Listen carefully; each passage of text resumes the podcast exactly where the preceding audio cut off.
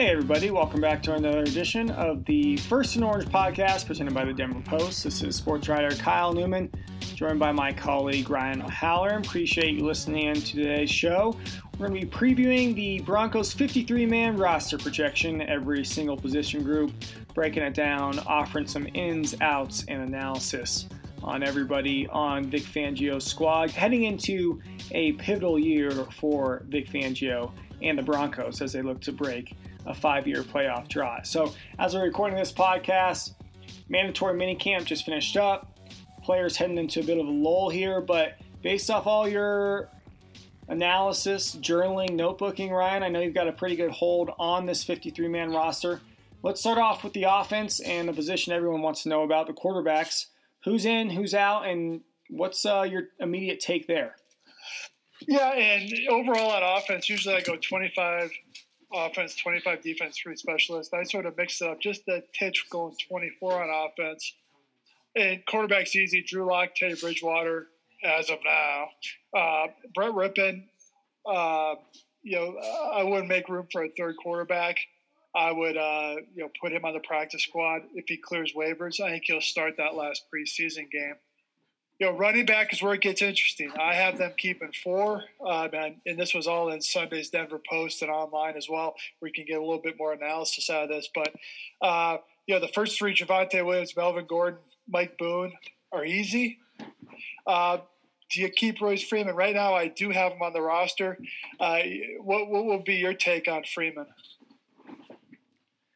Yeah, I think you keep him too. I mean, you're going to have some attrition there probably. As we saw last season, the combo of Melvin Gordon and Phillip Lindsay was never could never really be a combo, especially early on first half of the year as they just they never really gelled were in the same game together. So, I think you got to keep him as you know, insurance behind your insurance, who's Mike Boone, who's obviously going to be a primary special teamer, a core special teamer, a break in case of emergency running back, uh, in case Javonte or Melvin goes down. But if you have two guys go down, then I think you want Royce and his experience. You trust him over even a guy like Levante Bellamy. I know he's impressed, you know, kind of in the past uh, as a reserve, as a practice squatter, but that's why I'm in agreement with you. You keep Royce Freeman on the roster. Yeah, and, and, and I don't think it's so much Freeman or another guy. I think it's three or four. Um, you know, if you don't keep Freeman, I think you they just keep three tailbacks with Williams, Gordon, and Boone. So I think Bellamy is going to be your camp camp back. He's going to get a lot of work in that third preseason game, maybe even a little bit in that first. Tight end. Uh, one of the tougher decisions was Eric Saubert, who didn't participate in minicamp this past week. Um, I did not have him on the list. I had three tight ends: Noah Fant, Alberto, and then Andrew Beck is your fullback slash tight end to me, if I'm the Broncos, I got some concerns about my depth there because Alberto uh, may be limited uh, throughout training camp with his ACL.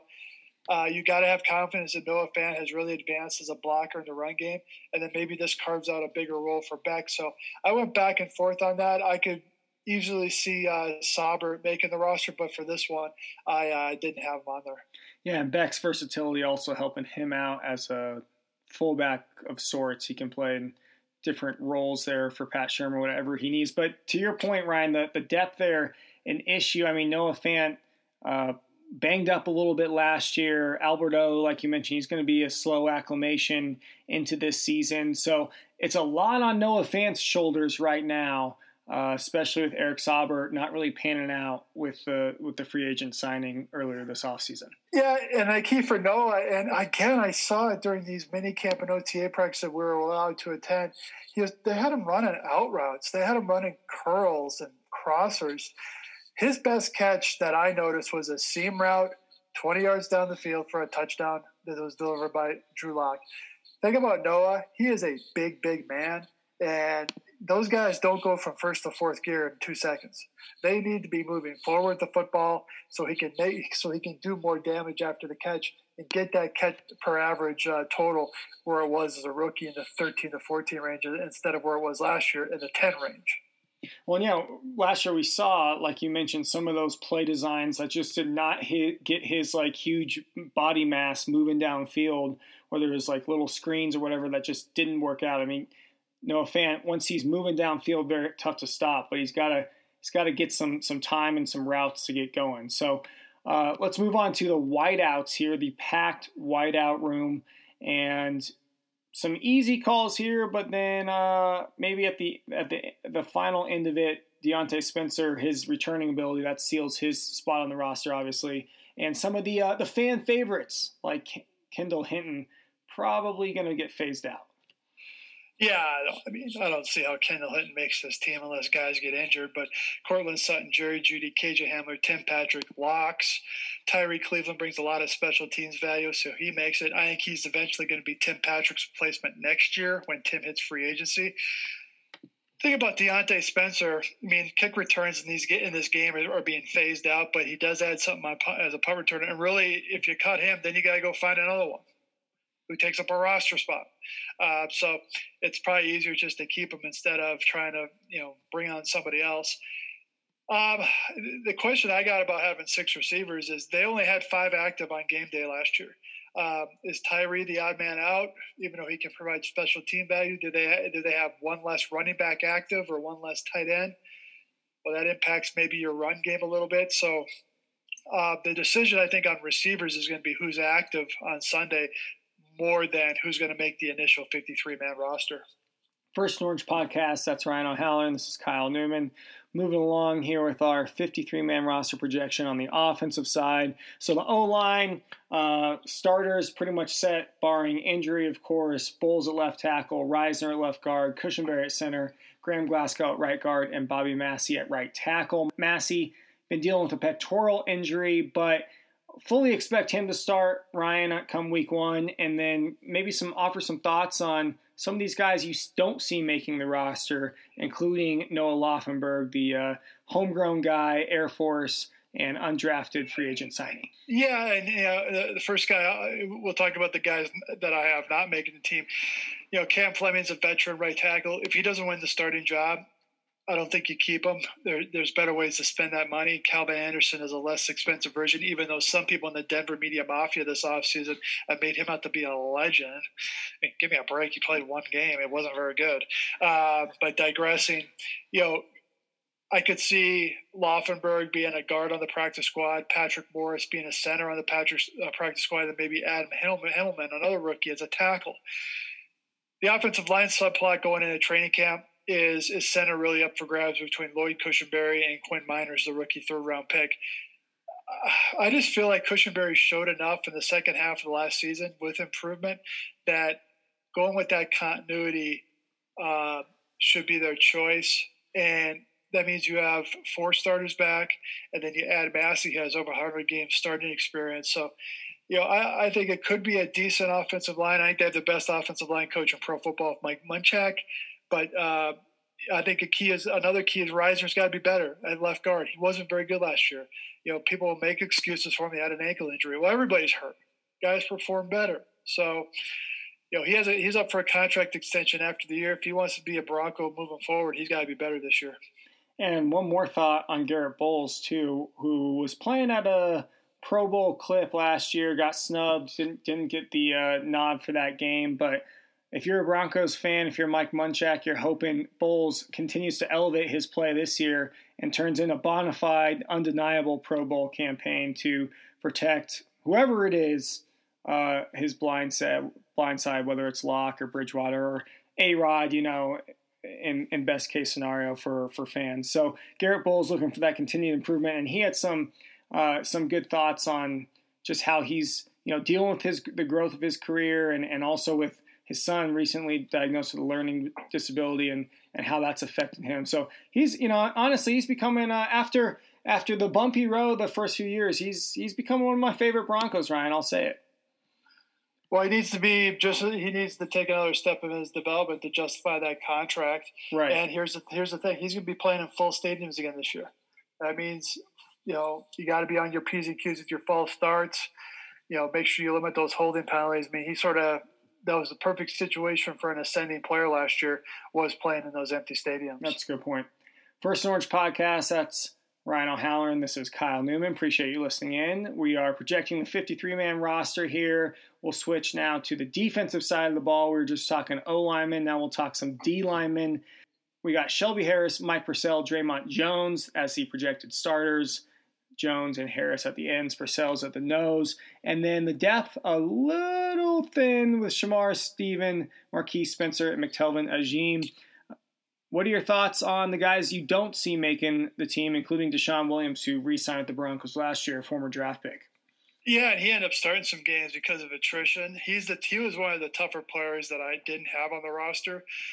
But I went with draft picks over veteran free agents. That's Marquis Spencer, a seventh round pick, McTelvin Agim, a third round pick. Personally, I wouldn't have I wouldn't if Agim doesn't do anything in camp, I'd cut him. He's not my third round pick. He's the previous regime's third round pick.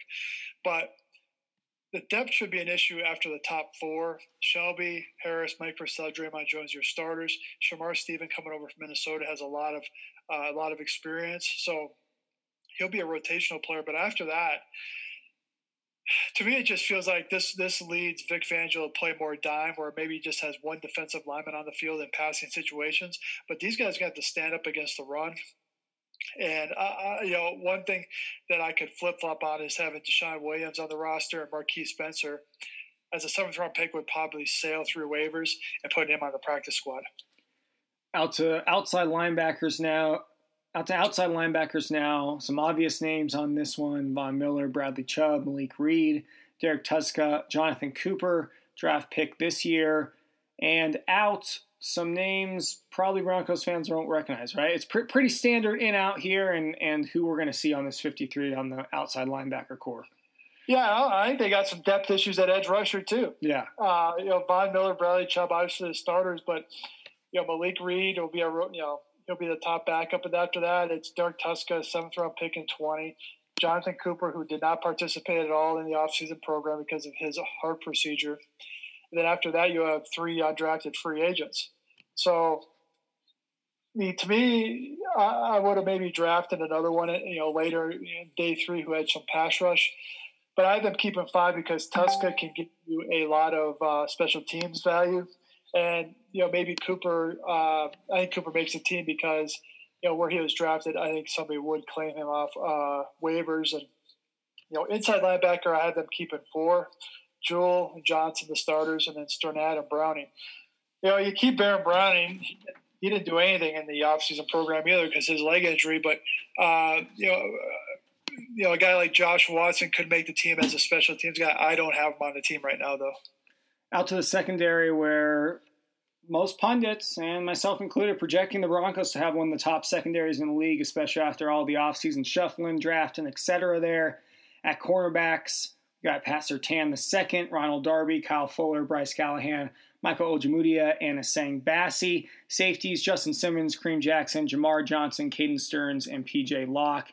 And why uh, some analysis there for us, Ryan, especially on some of those cuts at cornerbacks, Duke Dawson, Kary Vincent, a draft pick this year, and at safety, Trey Marshall, a special teamer, safety, past couple years. You don't see him making the squad.